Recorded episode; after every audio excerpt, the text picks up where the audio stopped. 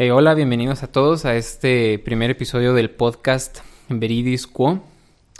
Eh, este podcast eh, está enfocado a discutir con algunas, algunos colegas, profesores, amigos, sobre todo locales, sobre ámbitos científicos y educativos, sobre su trabajo, su historia y también en el ámbito nacional que engloba la educación y, y el quehacer científico sobre todo. La idea es que quienes nos escuchan tengan una, mejor idea de eh, qué es lo que hacen las personas que se dedican a la ciencia, a las matemáticas, eh, y sobre todo en el contexto del país, ¿no? En, México, donde estamos.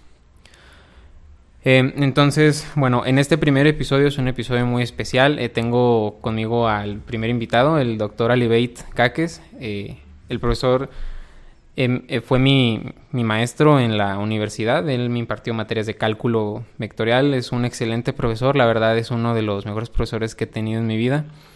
Y pues está lleno de, sabiduría, la verdad. El profesor siempre tiene algo que compartirnos y pues pensé que sería un excelente invitado para esta pequeña ocasión.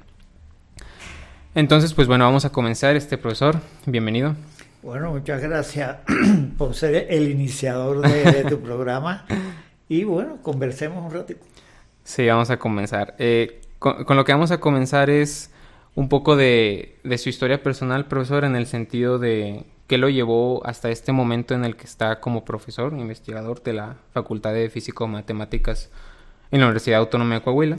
Bueno, habría que empezar un poquito antes. A mí siempre me gustó la matemática desde eh, sexto grado de, sexto grado, bueno, primaria. Eh, para contexto, el profesor es, cubano, entonces nada más para ponernos en tu contexto eh, de, primaria. Sí, tenía una profesora que se llamaba la de las Cuevas y Medina, que ya tengo más de 70 y me acuerdo perfectamente de la maestra, y era un encanto para dar clases. Y siempre me gustaban las matemáticas.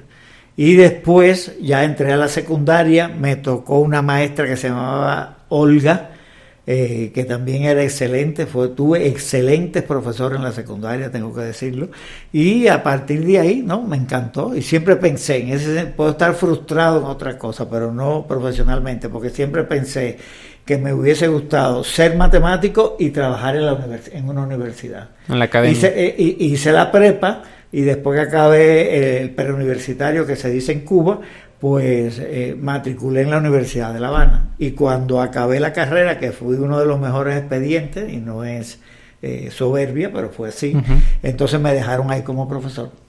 Ok. Ya, estoy hablando de en el enero del 73 empecé a trabajar.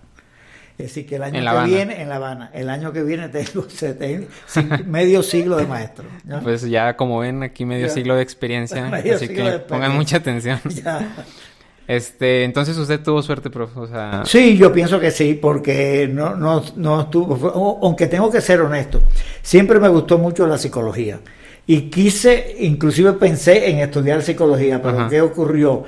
Un, poco uh, desconocimiento. Dije, no, la psicología yo la puedo estudiar solo, mejor estudio matemáticas. y después me di cuenta que es mentira, que... No, sí, para todo... Para carrera, exactamente. claro. Entonces, bueno, como que ya más o menos me contó un poco por qué decidió estudiar matemáticas. porque me, porque me fascinaba, la verdad. ¿Hay algo en particular que usted recuerde, algún momento que haya dicho, quiero ser matemático? Eh, o fue o lo tiene un poco difuso no eh, sí eh, como decía me gustó por esa maestra como enseñaba. Y después ya acabando la secundaria pasó en Cuba que empezaba el servicio militar. Y si ah. uno se becaba y las becas en Cuba no son como aquí, es un lugar donde uno está y le dan la comida y el albergue, es no es que te den dinero y tú, sino que en un espacio ahí, si te becabas no te llevaba el servicio militar. Y yo salí de mi pueblo y me fui a la capital a estudiar la prepa para que no me llevara el servicio. Ya, ok. ¿Ya? Pero siempre me gustó, siempre me, me gustó mucho la matemática. Ahora, ¿por qué? ¿Qué sé yo? Me gustaba esa abstracción, qué sé yo. Me gustaba mucho, la verdad, mucho, mucho. Tengo una anécdota que me gustó mucho porque hay un libro que se llama Mario González en Cuba. Y cuando dimos descomposición en factores, la Olga Muñoz se llamaba, Olga Muñoz, la maestra de la secundaria, pone descomposición en factor y me voy para la casa y me manda una tarea. El libro tenía 260 ejemplos. Y ella me manda y al otro día yo le digo, no entiendo este ejercicio. Y dice, ¿cuál número es? Yo creo que era el 38. Y digo, el 38. Y dice, pero ¿cómo usted empieza por el 38? Empiece por el, primero. aquí yo tengo los 37 primero. La mujer ¿Y qué le digo? Se asombró. La señora, y me lo llevábamos genialmente. Una mujer, eran otros tiempos, ¿no? Ahora hay más, eh, eh ser más camarada con el alumno. En esa época no tanto. Estoy hablando, para que tengan una idea, del 62 o el 63. Ok porque empecé la prepa en el 65, la acabé en el 68 y empecé la carrera en el 68. Si era secundaria, estoy hablando entre 62, 63, 64. ¿Y cómo reaccionó su familia, prof? O sea, cuando usted le dijo a sus padres que voy a ser matemático, ¿cómo reaccionaron? Bien, yo pienso que bien, porque como ya en, la, en, ese año de sexto grado y también de la prepa, siempre vieron que me gustó la matemática, pues pienso que no se asombraron porque después yo mm, hubiese querido estudiar matemáticas. Entonces no, no había como que un tabú de, de que vas a vivir. Eh, no, para nada, fíjate, en la casa nunca, nunca, nunca. También era una familia... Eh, ¿Estudiosa? sí, no, que no pasábamos hambre para nada, mm. pero no era con un nivel económico grande y entonces de todas maneras que fuera para la universidad ya, era ventaja. claro, pues sí, no, había, no, me, no me había puesto en ese contexto. Exacto, no se cuestionaba. y usted, bueno, ya con lo que me comenta le iba a preguntar si usted cree que eso era algo particular de su familia o en general. No, para nada, para nada. Para nada. Nosotros somos ocho hermanos y a veces eh, en la revolución como la educación era gratis, le quieren hacer que uno crea que lo que uno es se lo debe totalmente a la revolución. Pero nosotros éramos ocho hermanos, profesionales fuimos dos. Entonces algo puse yo, no fue la revolución nada más, por favor. ¿Me entiendes? sí. Y bueno, profe, eh, ¿cómo comenzó su vida como en la academia? Eh, bueno, ya me, ya me dijo que en La Habana, este, lo contrataron en La Habana, pero luego hizo un posgrado, ¿no? También después. Por ejemplo, en la carrera fue una cosa buena que yo pienso que tiene la universidad de allí. Había que dar una asignatura que es teoría de redes o teoría de grafos y no se y no se daba. Y el primer año de que yo trabajé, lo único que me dijeron, prepare esta materia un año completo para que la dé el año que viene. Y entonces lo que hice fue preparar teoría de grafos, pero que eso es matemática discreta. Sí. Y empezar a dar eso, pero cuando la universidad tuvo un convenio con la Universidad Humboldt de Berlín, ah. ellos no daban matemática discreta, lo que daban era matemática continua. Y entonces por eso pasé a dar programación lineal eh, para que tuviese acorde con lo que se hacía en Alemania. Y el doctorado que hice que fue una mezcla de Cuba y Alemania, y venía, ¿ya? Eh, fue en optimización continua. Optimización, continua. Específicamente un tema que a lo mejor las personas que nos están oyendo no lo saben. No pasa nada, esa es la idea que, que se empapen. Exactamente, pero por ejemplo era eh, todos los métodos clásicos que hay de optimización eh, trabajan con un algoritmo famosísimo que se llama métodos simples, terminado en X, no en S y en esa época aparecieron unos nuevos métodos que se llaman métodos de punto interior. Y entonces la tesis consistió en estudiar unos problemas de optimización lineal con estructura particular, eh, teorizarlo con la teoría vieja, teorizarlo con la teoría nueva, hacer un programa y compararlos. Okay. A grandes rasgos ese fue el doctorado. ¿Y cuánto tiempo estuvo en Alemania? Eh, no, iba y venía. Iba y venía. Iba y venía. Ah, yo pensé que había estado ahí. No, eh, fijo nunca estuve. Otros compañeros siempre estuvieron fijos. Yo fui y vine unas cuantas veces, pero no. Ya, ok. Que para mí me convino. Es decir, eh, no aprendí alemán mínimo, pero no como otros compañeros que hicieron un doctorado completo allá y, no había gente que estuvo hasta tres y cuatro años sin ir a Cuba.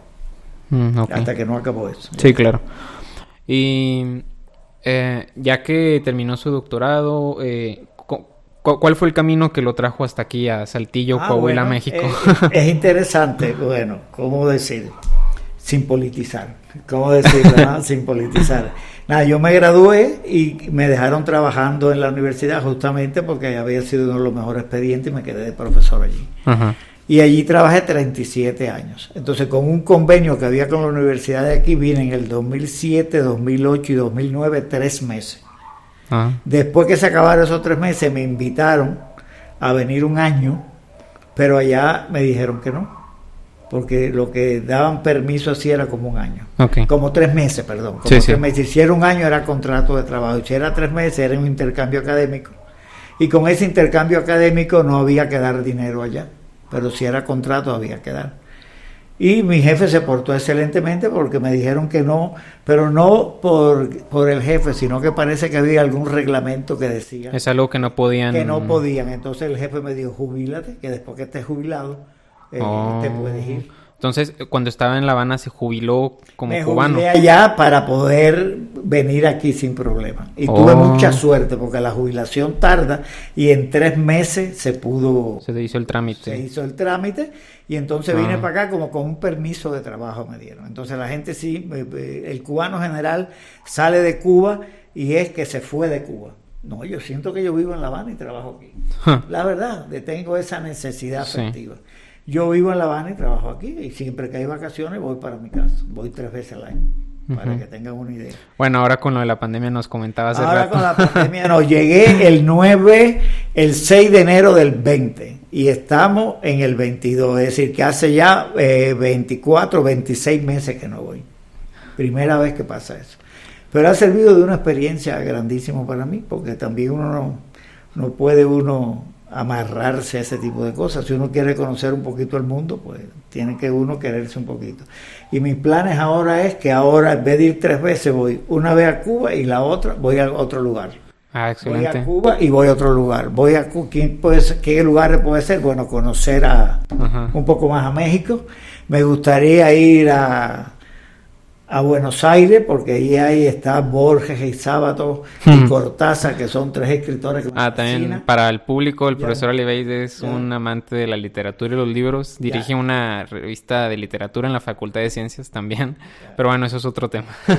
Y entonces eso me gustaría y me gustaría ir también, mira, también por eso ir a Portugal, Mm. eh, que allí también hay un, eh, nació un escritor que me fascina. Y no sé, mira, me gustaría ir a Estambul. No sé. Y profe, ya, ya que, que se jubiló de La Habana, Ajá. llegó aquí a la facultad.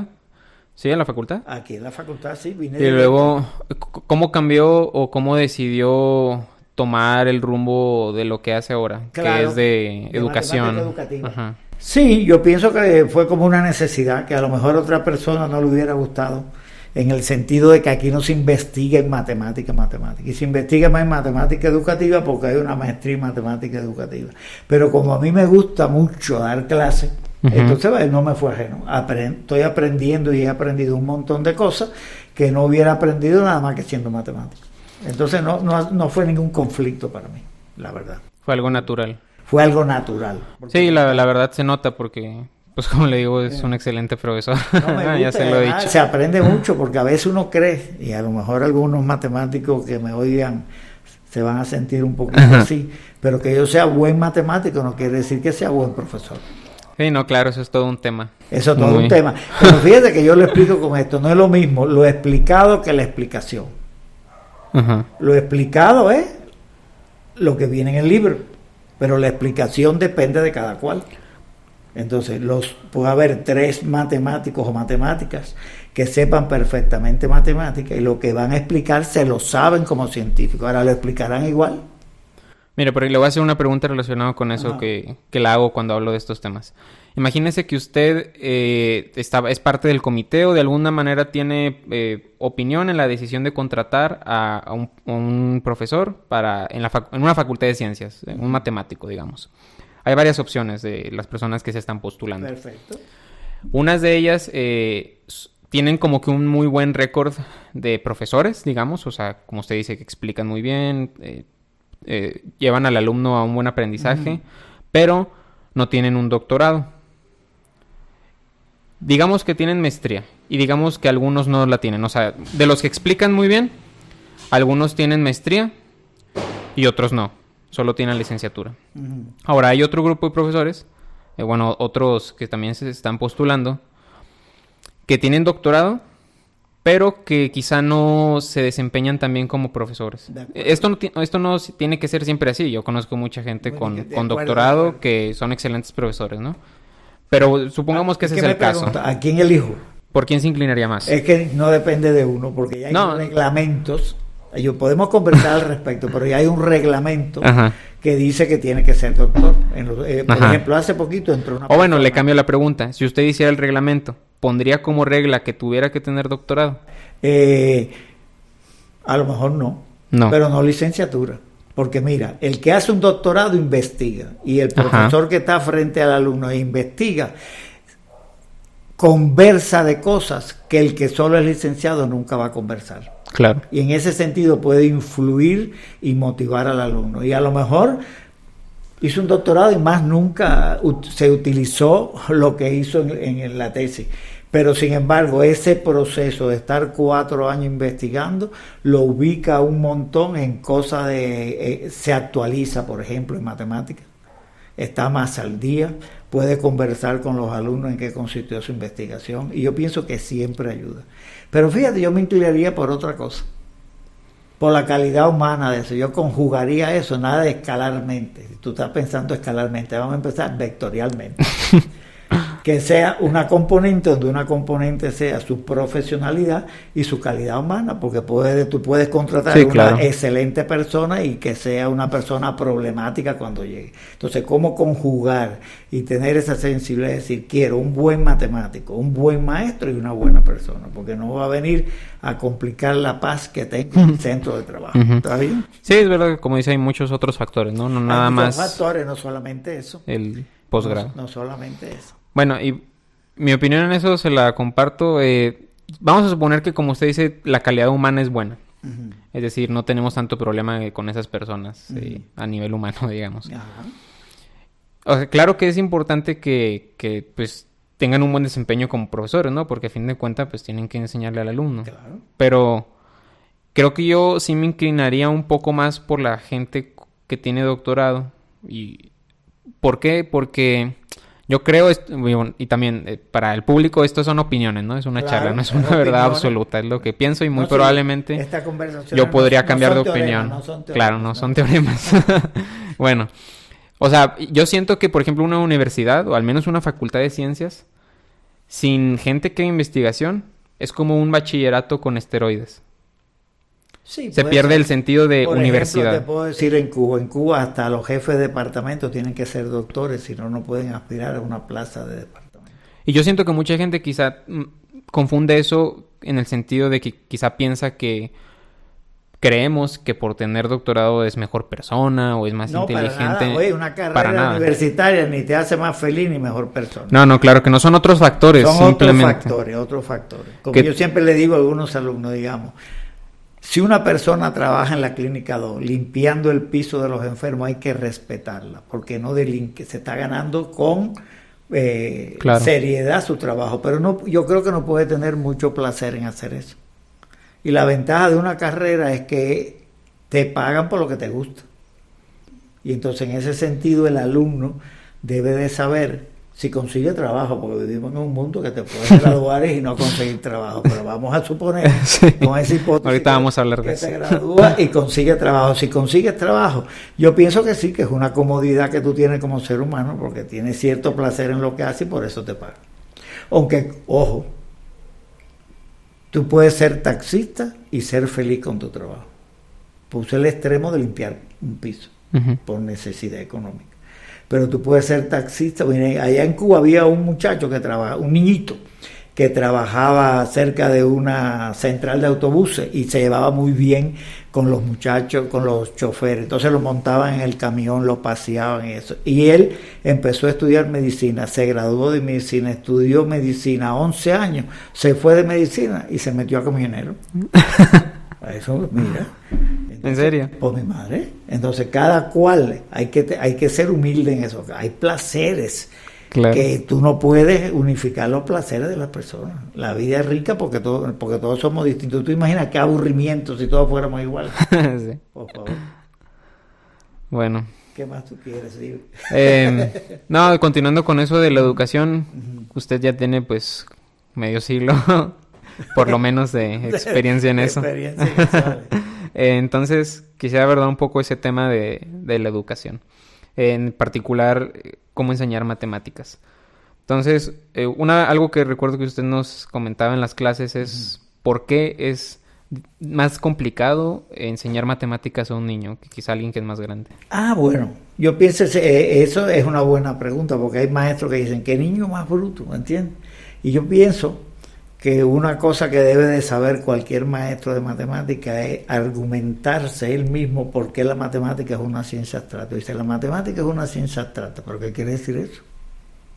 Entonces yo pienso que el maestro debe de saber, por ejemplo, que si un alumno, un profesor es de, geografía y da montañas y, y ríos en el aula, cuando el niño sale del aula, ve montañas y ríos si está dando biología y está dando las flores y que hay una flor que tiene un, aroma que no tiene otra, sale, lo lleva a un lugar y utiliza la nariz para vivenciar eso.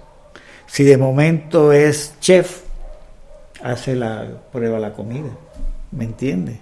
Si, qué sé yo, si es músico y le dan una clase teórica en el aula, después va y oye y si es un médico que atiende a las mujeres que se van a aliviar, después pone la mano y saca el niñito.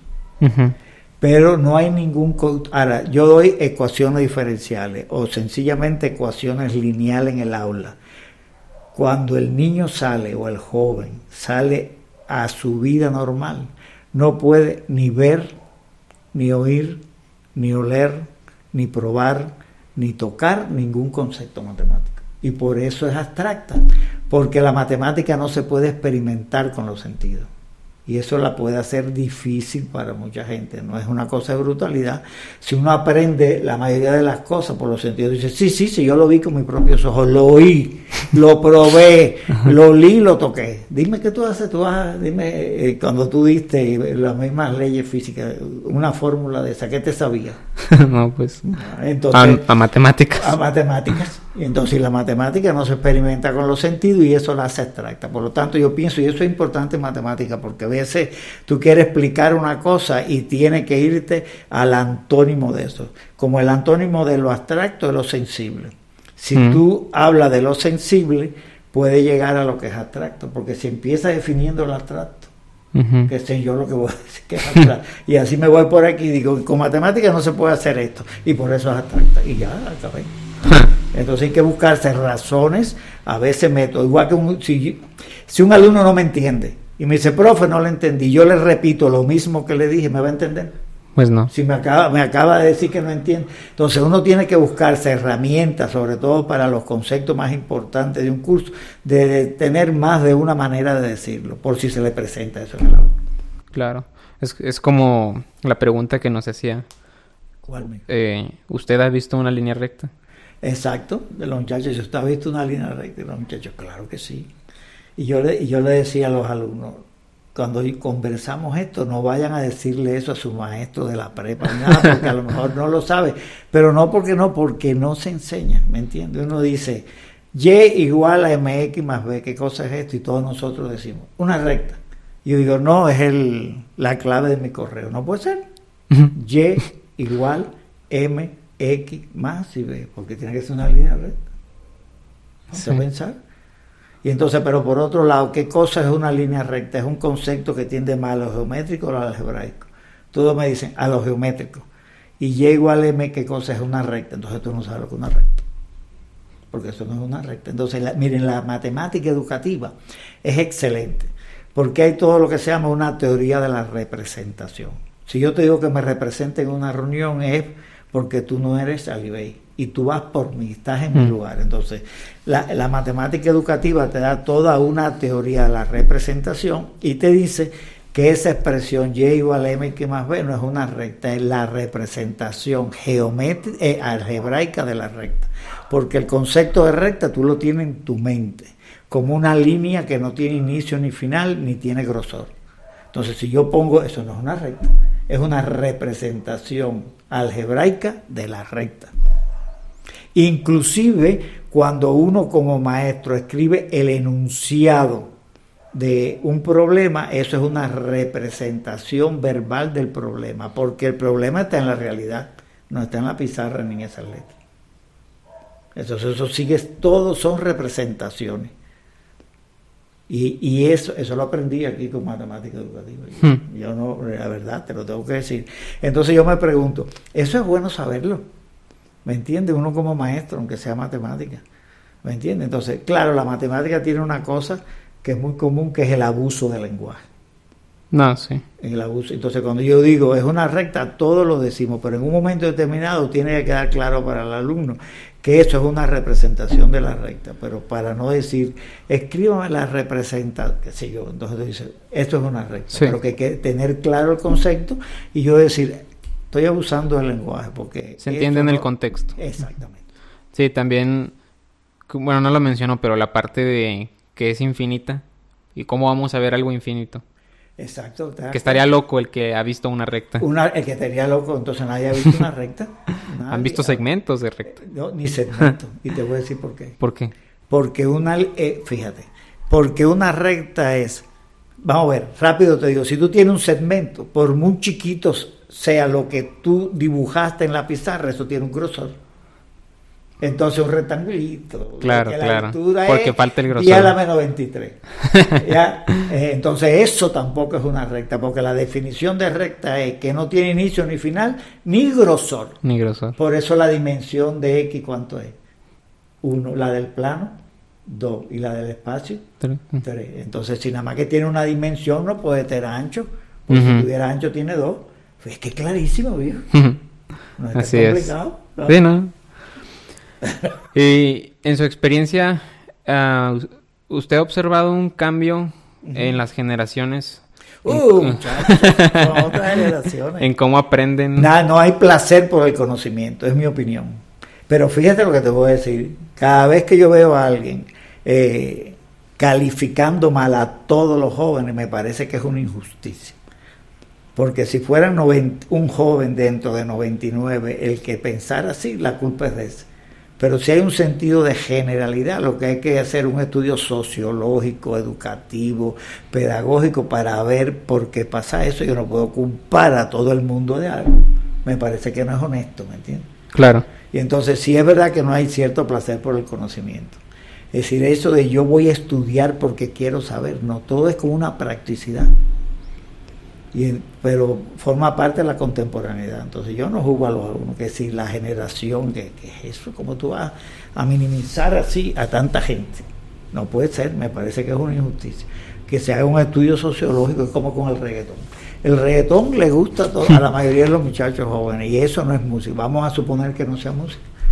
Pero si a todos les gusta, entonces no diga que están locos, si lo hace un estudio sociológico a ver por qué esa música que se aleja tanto de lo que generalmente entendemos por música le gusta a la, gente, pero no te calificando a casi toda la juventud por actitudes contemporáneas que tiene, porque es una injusticia, porque son buenísimos, porque en el último terremoto que hubo en el DF, lo que hubo más allí fueron jóvenes ayudando a la gente que se... claro. ¿por qué? ¿Por qué decir eso, me entiendes? Sí, son muchos factores. Em, tú no querías que hablara, mira, estoy hablando. sí, no, muy, buen invitado. Me, me, puso fácil mi primer podcast. Yo sin experiencia. Em, bueno, sí, todo eso que menciona es correcto, ¿no? O sea, no podemos ser así tan blanco o negro, ¿no? No, este entonces lo que decía, a lo mejor se puede andar un poquito más. Sí hay una diferencia en ese sentido. Mira, no hay mucho placer por el conocimiento, la verdad y entonces todo es muy superficial. Es decir, el muchacho le gusta la mentalidad algorítmica, que le digan cómo hacer las cosas. Hago esto, después está esto aquí, pero no hay conocimiento. Tienes un algoritmito y si tú le dices el paso 5 lo voy a poner en el 2 y el 2 lo voy a poner en el 5, dime por qué no funciona el algoritmo, no saben, porque no hay conocimiento. Entonces lo que quiere es rápido que tú le digas lo que hay que hacer. Y es una cosa horrible.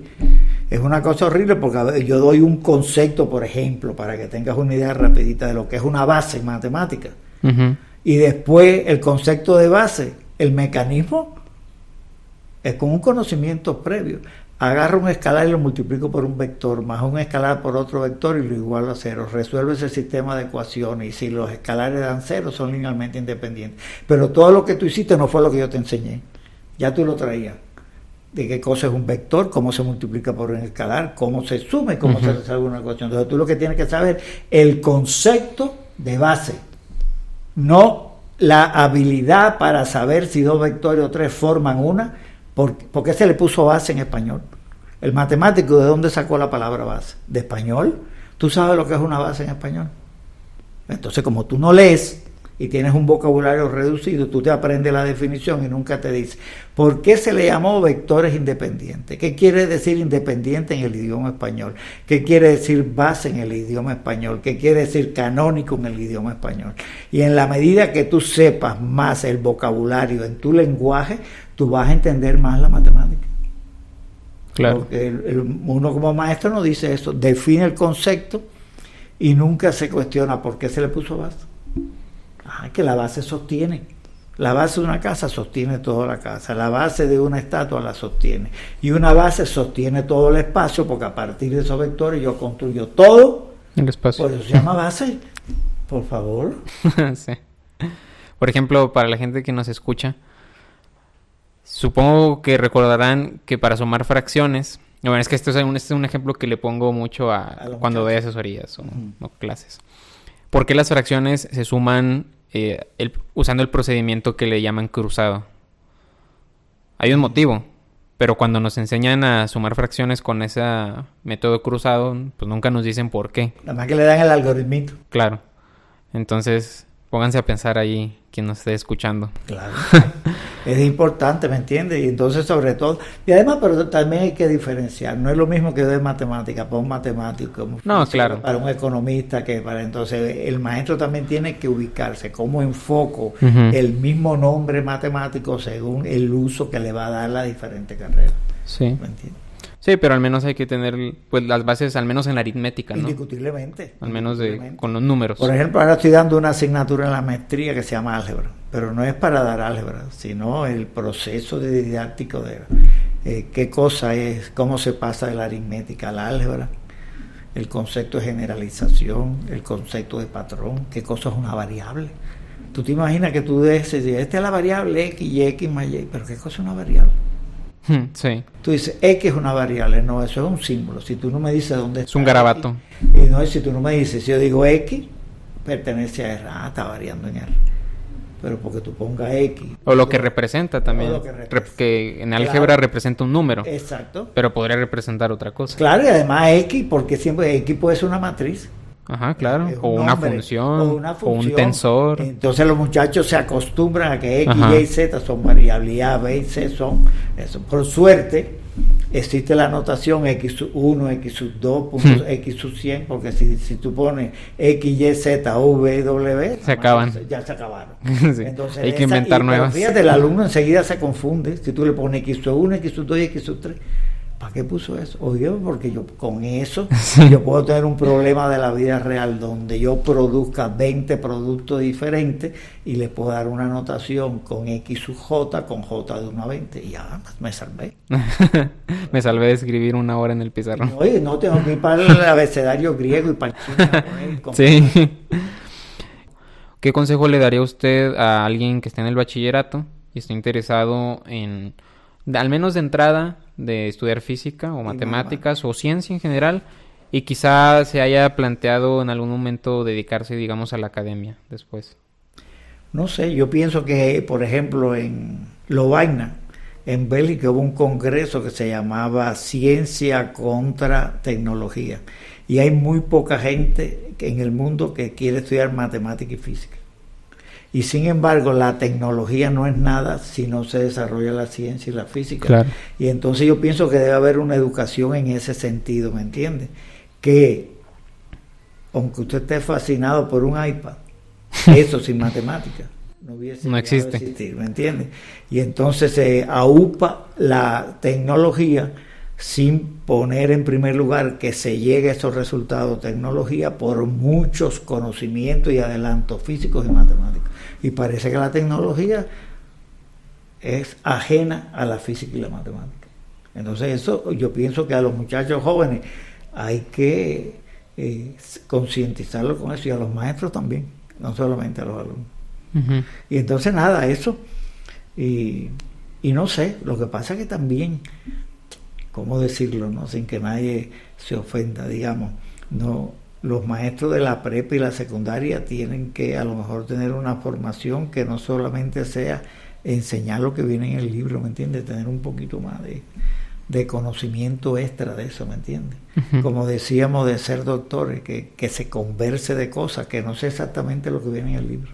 Claro. Para motivarme. No, y aparte, o sea, las cosas siguen cambiando. Es decir, sigue, sigue generándose nuevo conocimiento. Conocimiento, yo pienso que pasan 50 años y ni nada de lo que estamos aprendiendo en los programas de oro van a servir dentro de 40 años.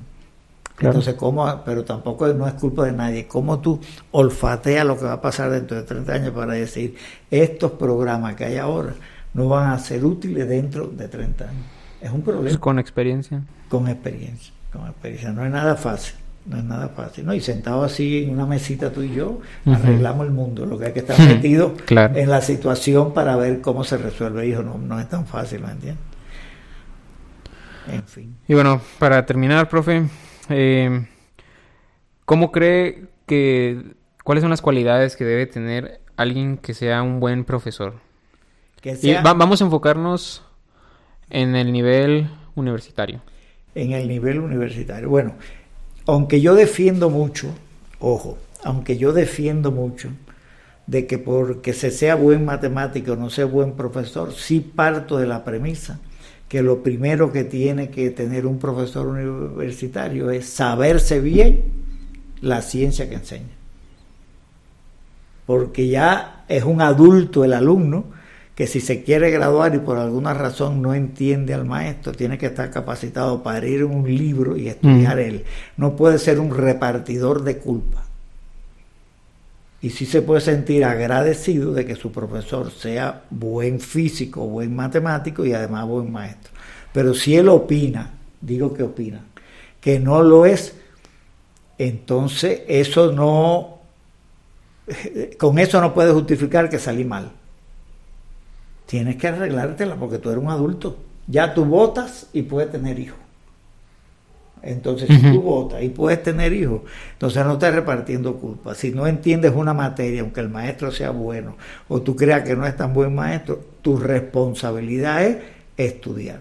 Eso por un lado. Y por otro lado, entonces es verdad, un maestro se debe de preocupar por enseñar, ¿me entiendes? No es que yo me sé una cosa y yo voy allí a vomitarla tal y como viene en el libro. Porque si lo mismo que yo repito en la pizarra es lo que viene en un libro, pues que sea como la idea. Claro. en el libro y después vienes a... Hacemos una horita de asesoría y después viene. Mire, matemática educativa se estudia eso, es como la matemática más científica, la matemática escolar. Es decir, el, matemático eh, hace su teoría, después se publica en un libro y después el maestro agarra el libro y lo pone en la, pizarra. ¿Qué, ¿Qué, es lo que yo doy en la pizarra comparado con los orígenes del concepto físico-matemático? Sí, también, por ejemplo, en, ese contexto, creo que es muy importante aprender de la historia. es decir, saber cómo fue el desarrollo del proceso. pero mira que ve, yo, yo creía que era así. Y pero más que historia, epistemología. Y fíjate un poquito de la diferencia que hay. La historia te dice qué se hizo en esta fecha, cómo se hizo, pero el estudio epistemológico. El contexto social. Y los orígenes de eso. Por ejemplo, tú das ahora primero qué cosa? Cálculo diferencial y, después cálculo integral. En los orígenes no, primero fue el cálculo integral y después el diferencial. es verdad. Entonces hay que ver por qué. Yo me imagino, no, no sé mucho de eso. Pero el cálculo diferencial, digamos, para eh, eh, integral para calcular perímetro, para calcular área, ese tipo de cosas, me imagino que hubo una necesidad de ese tipo. Que después metodológicamente o didácticamente haya sido mejor cambiarlo es otra cosa. Pero no, recordaba bien eso. Primero se desarrolló la, el concepto de integral. De integrales. y después el de derivado. digo así ya formalmente, ¿me entiendes? Formalmente busca los griegos, los griegos eran más de Aries. De Aries. pero es lógico. Es lógico, ¿me entiendes? Entonces, no sé, hay que ir cantidad de... No es tan fácil, ¿me entiendes? Lo que sí yo les sugiero a cualquier maestro, que aprenda un poquito de didáctica, ¿me entiendes? que no esté tan cerrado a esa idea. Que exacto, que no esté tan cerrado al libro. ¿Cómo, ¿Cómo yo explico esto? Hay más de una manera de explicarlo. Yo me sé el concepto pero cómo transmito el concepto para que el muchacho lo agarre rápido, ¿me entiendes? Inclusive hay didácticas particulares, hay libros en estos momentos de didáctica particular que dice la didáctica del cálculo no es igual a la didáctica del álgebra, no es igual a la didáctica de estadística, se enseña. Pero, por ejemplo, ¿cuál sería la diferencia entre la del cálculo y el álgebra? No, por ejemplo, no sé, yo no he estudiado eso así al detalle, pero por ejemplo, oh, una idea. ¿tú ves desigualdad en el álgebra con frecuencia? No. Mm. Y en el cálculo sí, para mayorar, para minorar. Entonces, esa sola diferencia de la exquisitez del álgebra tiene una característica que no tiene el cálculo. Okay. ¿Me entiendes? No hay para enseñar, para enseñar. Por ejemplo, tú en álgebra, tú utilizas mucho límite. No, pues no. Para empezar. ¿Y qué cosa es la derivada? Un límite. ¿Y qué cosa es la integral? Un límite. Y si vas a hablar de continuidad, un límite. Entonces, muchachos, estoy dando clase ahora y el muchacho ve el símbolo de integral de A, B, qué sé yo, X, de X, y lo haya. Y digo, pero ese símbolo, ¿qué significa? No, yo sé integrar, no, ese símbolo es una notación. Ah, sí. Eso es igual del límite de tal cosa, de tal de cosa, la suma. una sumatoria. Entonces, tú, como tú vas, eso es, una, eso es un nombre. Es decir, tú no eres tu nombre, tú tienes un montón de características de personalidad, de tamaño, de piel, si eres bueno, si eres malo, si eres lo peor. y después te pusieron este nombre. sí. Entonces no confundir el nombre o la notación con lo que significa. Sí, eso es muy importante también, como decía hace rato, de que cambian la notación. Exacto, y entonces no saben eso. O tú no te claro. Hay muchas interpretaciones de eso, ¿no? Entonces, yo pienso que uno puede empezar el concepto de derivada, como hay profesores que lo empiezan, y no tiene ningún problema. Empezarlo por qué es la pendiente de la tangente. Pero la derivada es un límite para un matemático serio. Y después yo lo interpreto de esa manera. Miren esto, que si hay algún matemático, lo que no sea matemático, por favor es un minuto, que estén viendo esto, es matemático. Tú dices, eh, la derivada de x3, 3x2. Y después tú le dices que m es la derivada. No es la derivada evaluada en un punto. Yo tengo un alumno que me puso mx más b y como la derivada era 3x2, en el lugar de, x, de m puso 3x2 y lo multiplicó por x. Y esa era una recta. No, no, no, no, no. Eso es, tengo la curva, tengo un punto, lo evalúo en la derivada, que es otra función, y el numerito que me dé hace dependiente. No es que la derivada es la pendiente, la derivada es un límite y es una función, no una pendiente. Sí, sí, también luego, como dice, se abusa del lenguaje a veces. Se y abusa y entonces el se alumno pierde. que se pierde, se pierde. El alumno que está bien en la, no tiene problema, pero el que esté Porque así, ubica el contexto. Ah, no es ciencia ficción pura. ciencia ficción para ese caso. Y también, por ejemplo, ahorita que decía de que, que quizás es bueno que los profesores se pregunten si hay más maneras de explicar las cosas. Exacto. Eso también está bien claro de, pues, que intenten ir un poco más allá, ¿no? Quizá de, de lo que dice el libro. A lo que voy con esto es que también está el otro está el otro lado que también me parece se debe comentar. El otro lado me refiero a los alumnos. Porque también usted seguramente lo habrá experimentado. o sea, a veces aunque usted haga eso y, y usted intente muchas cosas, simplemente si el alumno, no, quiere, eso está clarísimo. es como Esta es una profesión de la más ingrata. No depende, mi, mi esfuerzo no va a tener resultados si el alumno no estudia. Claro. Oye, eso puede estar así, seguro. Sí, es como la persona, o sea, si alguien no quiere no, no quiere que lo ayuden, jamás lo vas a poder ayudar. No ¿no? lo va a poder ayudar. O sea. es como ir al psicólogo. Si la persona Ajá. no quiere ir al psicólogo, ella ni lo obligue, porque ella iba a decir mentira. Que vaya un psicólogo y diga Sí. el psicólogo no lo va a poder ayudar. Ajá. Y entonces pasa con eso ahora.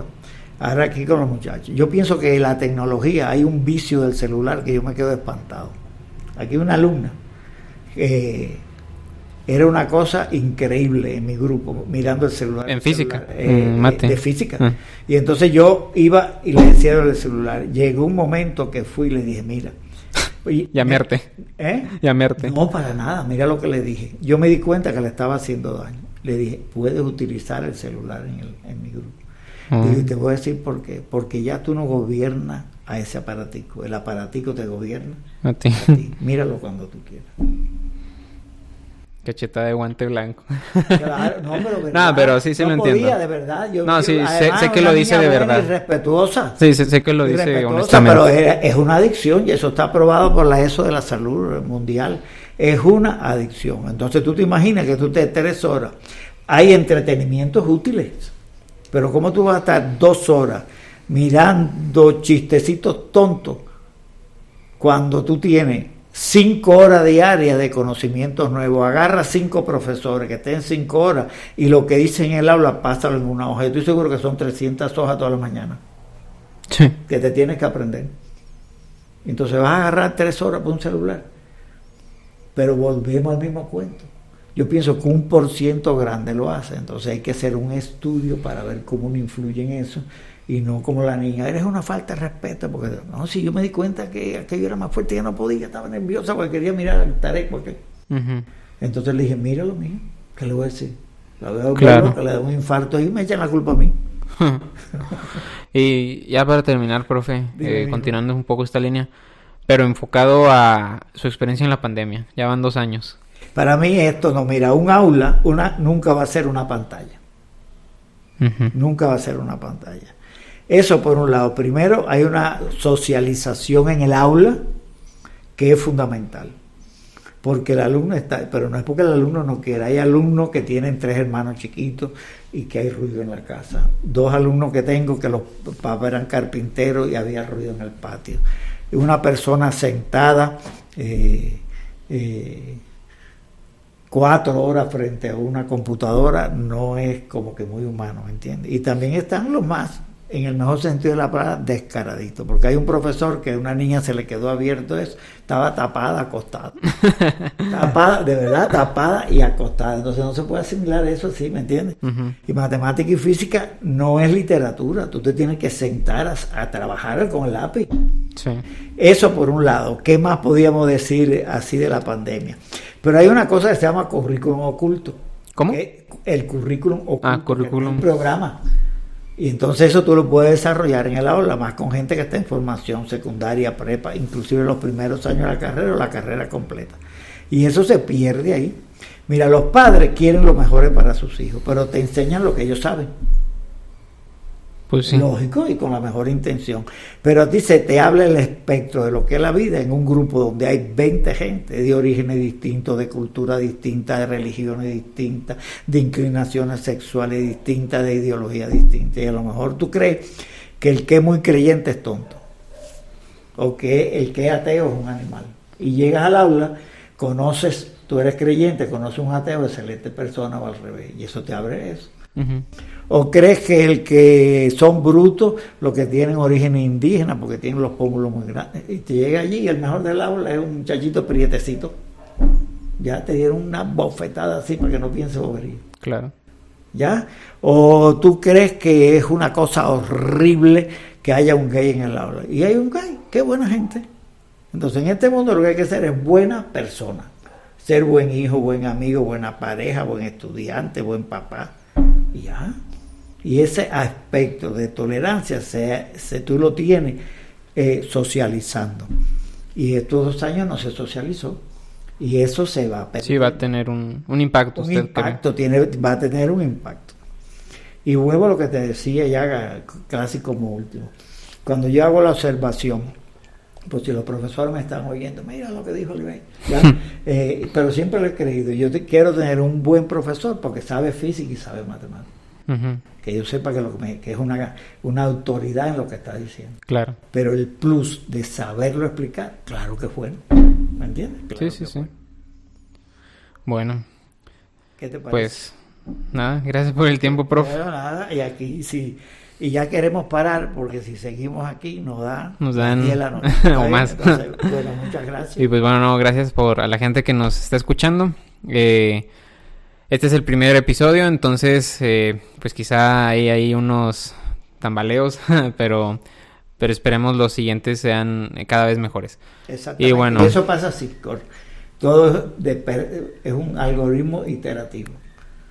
La Siguiente, la ah. siguiente programa. Toma la retroalimentación. seguro, eso es así. Además, no, no hay que no hay que, además que es una soberbia que ser, querer ser perfecto a la primera. no, claro. bueno, pues nada, ahí para que estén al pendiente este, de los próximos episodios en la página de Facebook. El podcast va a estar en Facebook, en YouTube y en Spotify. Y pues nada, eh, gracias por escucharnos. Gracias, profe. Gracias. Adiós.